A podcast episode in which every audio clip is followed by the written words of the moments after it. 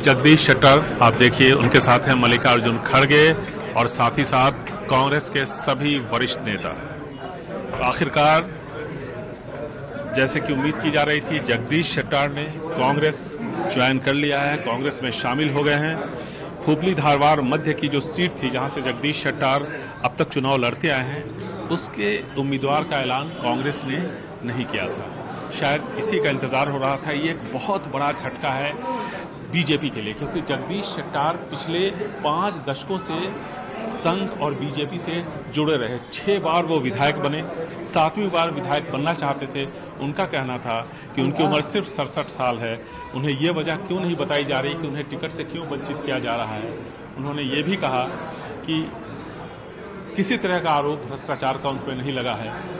इसके बावजूद उनको टिकट नहीं दिया गया और इससे वो खासा नाराज़ थे। मुख्यमंत्री बसवराज बोमई का कहना था कि उन्हें बड़े बड़े पद का ऑफ़र किया, दिया गया। साथ ही साथ ये भी कहा गया कि जो भी उनके पसंद का उम्मीदवार होगा, उसको टिकट दिया जाएगा।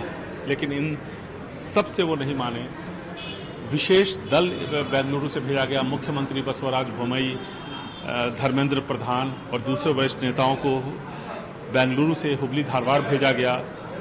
शनिवार की रात लंबी बैठक हुई, लेकिन इसके बावजूद जब बात नहीं बनी तो शनिवार को जगदीश शेट्टार ने इस्तीफा दे दिया और इसके बाद देर शाम कांग्रेस के वरिष्ठ नेताओं के साथ बेंगलुरु में उनकी मुलाकात हुई और फिर जगदीश शेट्टार कांग्रेस में शामिल हो गए।